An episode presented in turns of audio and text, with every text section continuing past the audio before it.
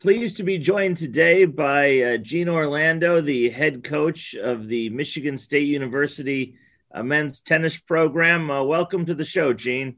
Well, thanks for having me, Bill. Uh, give us a recap of how the season is going and uh, and the state of tennis at Michigan State University.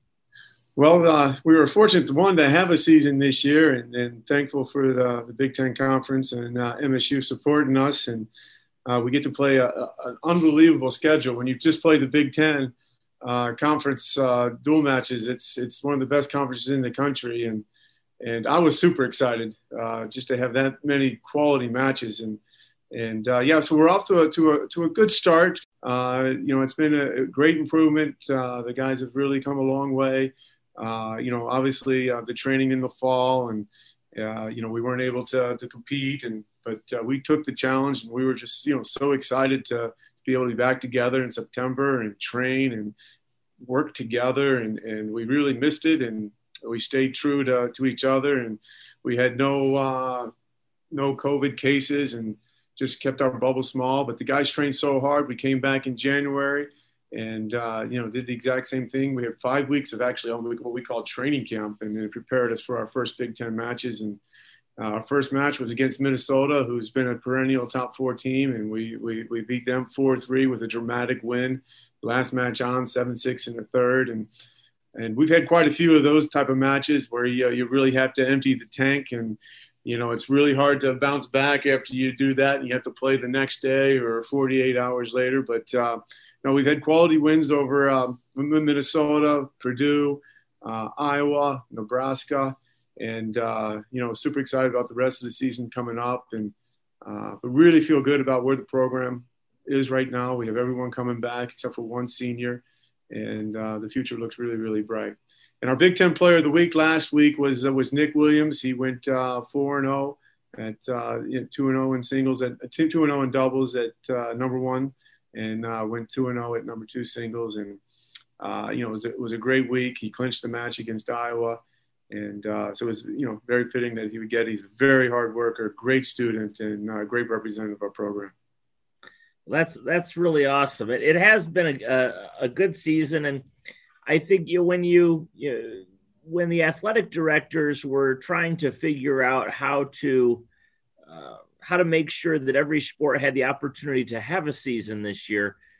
You know, one of the things that uh, that became apparent was that uh, for for health and safety reasons, and uh, to try and eliminate as much of the risk of the pandemic as possible, we try and keep our competition as best we could limited to to Big Ten programs. But there are some sports for whom that creates uh, that creates a real challenge because the Big Ten is uh, is really an, an, elite conference. And so when you look at uh, sports like yours, or or wrestling, or volleyball, or this year you know, men's basketball, uh, you you could have five or six, seven Big Ten teams that are really very highly national high, with, with, high national rankings, and that can uh, that can make it a, a far more co- competitive or challenging season than it otherwise might be when you could throw in uh, you know a handful of, of more beatable opponents that that allow you to uh, maybe sort of get your win back. So uh, so so I, am guessing this has been maybe one of the most challenging seasons that you've had in in your long career. For sure, for sure, and and, and again, we were again we are excited about it because we're a young program, and and you know we're going to be tested week in, week out, and I think you improve the most when you're under the fire, and obviously there is a balance of winning and losing, and and controlling you know how much a player might win and might lose and, and how they respond from those moments is really crucial because you you know if you lose lose and lose and a lot of these guys coming in from you know from high school or they're not used to losing. You know they're used to being a top dog but when they come in you know lose on a friday lose on a sunday and then all of a sudden they're losing on a friday like whoa. And uh, you know tennis is a, is a mental sport. It's it's a you're an individual uh, you know, team sport and you're on your own by yourself and how you respond is crucial. And and uh, but you know, obviously, we, we Coach Harry and I do it, try to do our best, and the teammates, encouraging one another, supporting one another, and and uh, the upperclassmen uh, coaching the younger guys up. Uh, hey, this is you know, hey, you got to have short-term memory. But again, again, playing in the Big Ten conference, there, there's no other conference uh, like it uh, to be able to compete with the best players. you know, so a lot of the players go on to play pro tennis and and have success there as well. And uh, but again, to play you know each weekend with some of the best players and against the best teams in the country, it is it's it's it's, it's fun, it's challenging, and it's nerve wracking, and you can't wait to you know you get to the end that you hope you're at the right spot in the finish line. So, Gene, let me uh, shift gears on you and ask you a question about a personal question. You've been uh, engaged in the game of tennis, uh, you know, probably every, every day for God the last forty or fifty years of your life. Uh, um, how did you come to tennis? How, how did you uh, first pick up a racket and uh, discover that? uh, this was something that not only were you good at, but that you really enjoyed doing. Well, I'll be honest. I, I don't want to take up too much of the time here, but uh, I was a baseball player, basketball player, the traditional sports. Uh, you know, back in uh, probably the '70s, and and uh, my mom and dad both worked. And and uh, one day I was dropped off the babysitter's house, and I had to go wherever they went, and they were going to tennis. So I got to drive along, and I sat outside the fence and one of the instructors just kind of said, Hey, would you like to play? And I said, Wow, yeah, sure. And uh, they put the racket in my hand and, and I started playing. And I said, Wow, I, I look pretty good. I, I, felt pretty good about it, you know, and, you know, checking out the other people that I was with, I'm, I'm pretty good. But maybe it was just the hand eye contact with the other sports. But uh, I really kind of just fell in love right at that moment. And then the next thing you know, I started skipping some baseball practices, and so I could play more tennis. And and next thing I know, I was sitting on the bench at the baseball games, and I said, okay, I'm just going to play tennis. And and I just continued. To, I came up through the Parks and Recreation program in Cincinnati, an NJTL program, and and uh, my goal was just to hopefully play high school tennis, and that became a reality. And and then uh, as I played high school tennis, I started seeing people that were going to play somewhere in college. I said, well, that would be fun. I'd love to do that. And obviously, a lot of work goes into it. And, and uh, you know, I had the opportunity to play tennis at Ball State University. And uh, we had a lot of success there. And my coach there, Bill Richards, uh, was one of the top coaches in the country. And he helped groom me. And uh, I was his GA for a year. And he helped position me to be a coach at Bowling Green State University. And ultimately, I was there for three years and ultimately was able to come here at Michigan State um, back in 1991. So over that period of time, tennis has uh, has evolved in some pretty incredible ways. Uh, you know, thinking back to uh, uh when when I used to uh, tag along with with my mom for her uh, her tennis lessons, and you know, you'd have a a wooden racket that would be um, you know where, where you, would have a uh, a holder that you'd sort of have to tighten mm-hmm. the screws and mm-hmm. loosen the screws to to make sure that the racket didn't didn't warp or, or bend and uh, mm-hmm. you know how has the the evolution of the game uh, changed you know from your perspective over the decades well you know obviously equipment is is uh, is is uh, been transformational uh, you know from graphite from wood rackets to graphite, uh, you know, has really, you know, added a little more power to the game. I think, I think, uh, you know, physical training uh, back in, uh, you know, the 70s and the 80s and even uh, the early 90s, training fitness wasn't really part of the game. And I feel like now it's, it's, it's a major part of the game. You throw in, you know, the mental side, you know, you have, you know, you have sports psychologists and, you know, now you're having all these different, assets being into uh, developing a tennis player. Before it was not that; it was just the athlete learning on his own, compete, you know, doing the drills and competing. And but now when you have all the uh, the athletic training to the to the fitness to the mental side, and then to the development of someone's game, you're really kind of you know coming up with a, an unbelievable player. Um, so that's really kind of been the biggest changes and I think back in the day, uh, you know, when I grew up, you know, they, they, thought about American tennis was like at its prime. You had Jimmy Connors, you had John McEnroe, and and you know, USA was like supposedly was the best. And and and you know, people will always say, what what happened? What's happened to American tennis? Maybe especially on the men's side. You know, the women's side's been very successful with Serena Williams and the new stars coming up, but I think back in that era you know, it was who was really playing. It was probably the Australians, it was the USA, and and uh, you know the English and Wimbledon, but the rest of the country really wasn't exposed to the tennis, and now everyone is exposed to the tennis, and you got great players coming from everywhere. And now there's this extreme amount of competition. And, and uh, I mean, I do think American tennis men's side is going to be, we'll have our champion here sometime soon. But, uh, but it's, it's a world now. It's a world. It's world tennis and, and not just certain pockets of, of, of the world. So so so that was you you actually anticipated my next question which was uh, thinking about the the uh, you know, back to my childhood as you as you mentioned uh, the uh, uh, Jimmy Connors and uh, and McEnroe and Billie Jean King and Chris Evert on the women's side. Mm. and how women's tennis with the the Williams sisters has sort of continued to to evolve. But but it seems like we've had that that drop off on the men's side in the US and I actually had a really interesting conversation about this with uh, with uh, our women's golf coach, you know, Stacy Slobodnik Stoll, and uh, trying to understand why it is in women's golf that so many of the U.S. collegiate players are international. And Stacy explained to me that the that many countries have really put a when when golf became an Olympic sport that that many countries put a premium on being competitive in the Olympics. But the problem then becomes that when, the, or maybe the opportunity for the U.S. becomes that when those when those young people become of college age, they then have opportunities in the United States that they don't have in their home countries uh, to to play not only to play competitively in, in this case in golf, but also to get a a really great education uh, you know, at no expense to them or a little expense to them at the collegiate level, something they, they couldn't get uh, in the same way in their own country.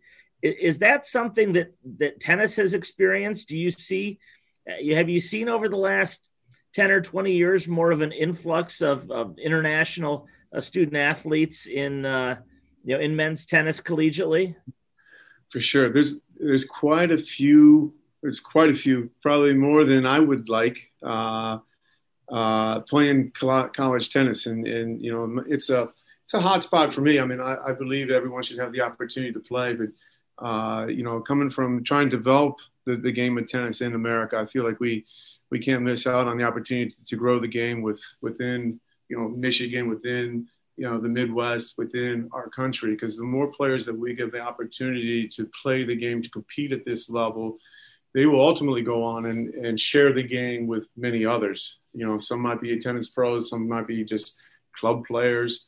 But to me, for us to really grow this game, you know, it's it's it's really important to have you know American players, and obviously it's it's great. I think you know if you can mix in and and just have you know maybe a sprinkle of of uh, you know international players. I think that really kind of gives a great flavor for all the you know the players on your team to get an international experience, an international experience to get uh, international players to get a you know experience of American players. But uh, it, it, might be to a point where there's teams that are that are completely foreign, uh, completely international, and and um, you know, and again, it's it's about winning, right? It's about you know they have to put the best team out there, uh, but but for our program, you know, obviously we try to stay within the Michigan Michigan uh, Michigan athletes and the Midwest, and and uh, try to develop them and give them the opportunities, uh, you know, to be the best they can be. And and and, and they, in the international players might bring in a little more experience.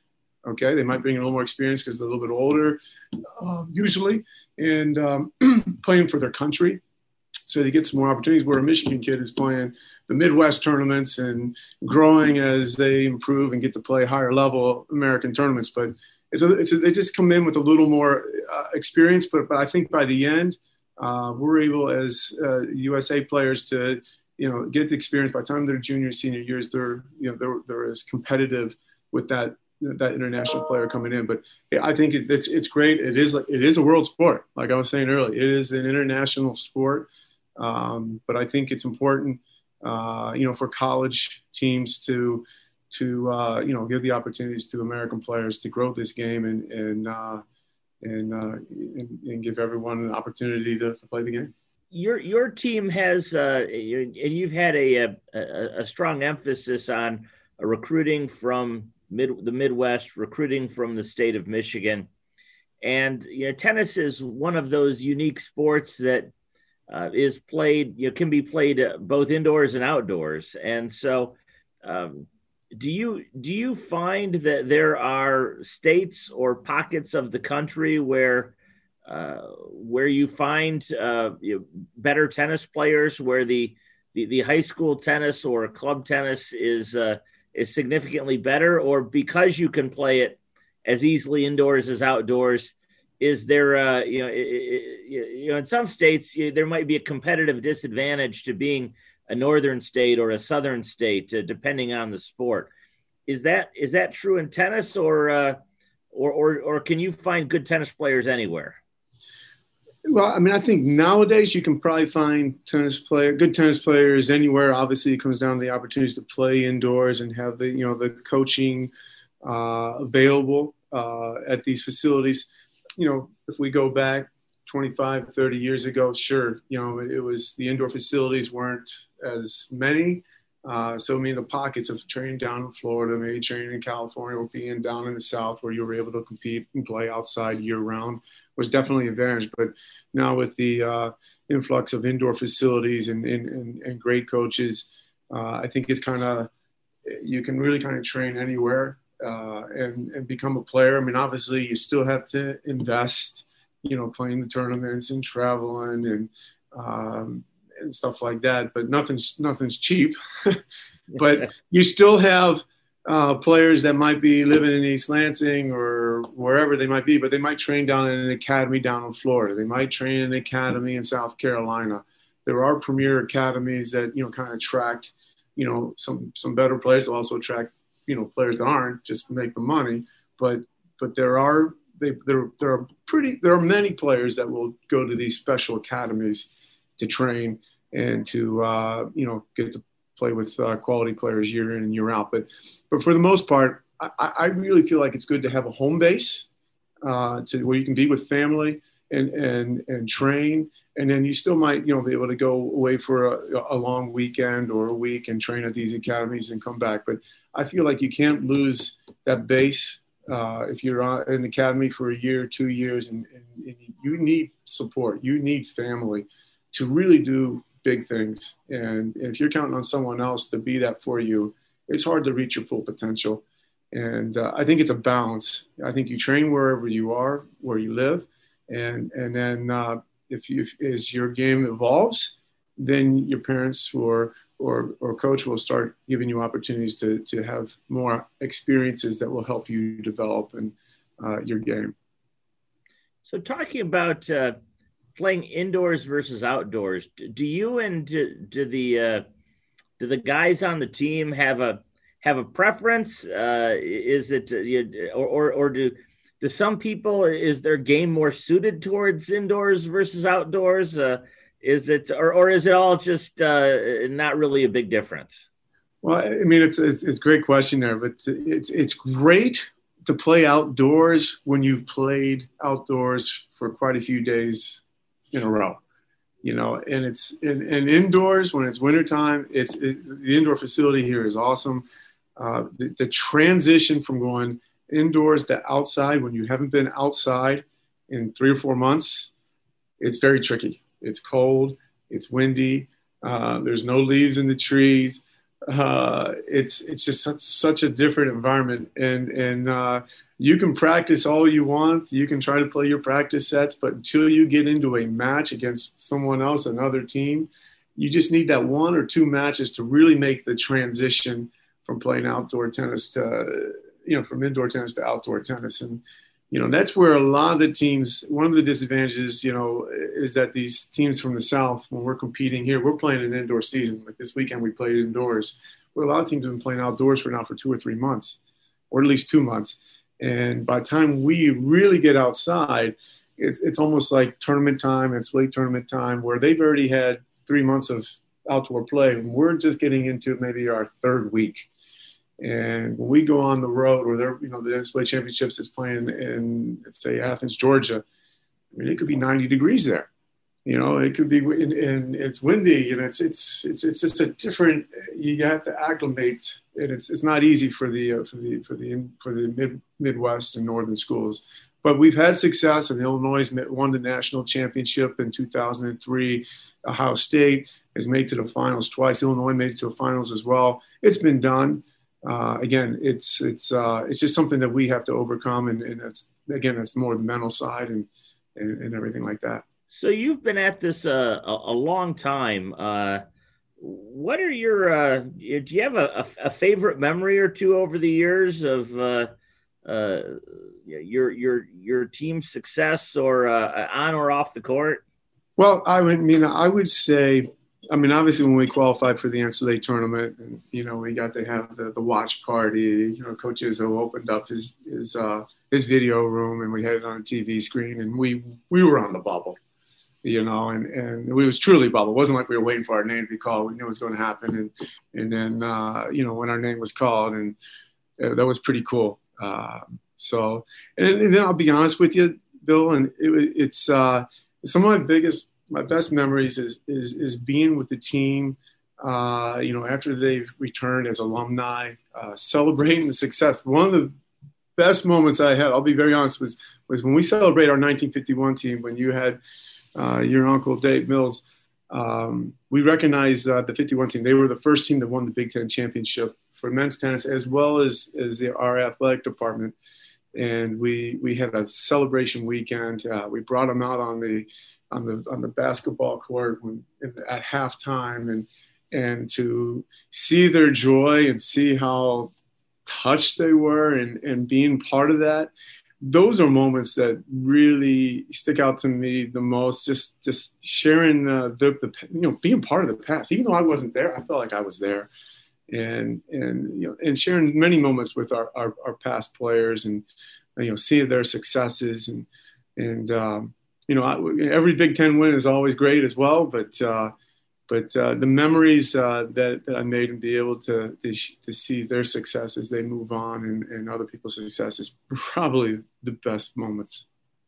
Now that's uh, one of my favorite uh, trivia questions when I talk to alumni groups. Is uh, what was the what was Michigan State's first sport to win a Big Ten championship? And and and the answer, of course, is that 1951 men's tennis team. And as you say, a team that's uh, very close to my heart. My uh, my uncle Dave Mills was on that team, and uh, really a, a special, very wonderful person, and uh, and th- that was a great group of guys, and uh, and and very special special history as as part of our program. So uh, so thank you for mentioning that. Um, so how we're, we're we're finding our way through this this pandemic, and um, has it in in some sports it feels like it's been a little more challenging. I mean, you take a sport like wrestling where you know people are just sort of you know they're they're all over each other. I mean, it's it's that's what wrestling is, and so uh, so we've done daily testing and things like that. I would guess that in the sport of tennis, where you can you know keep people a significant difference, you know, a significant distance apart while they're playing, you know maybe the um, the risk relative to your opponent is is fairly modest, but but it still you know it still creates a set of challenges. I'm I'm sure.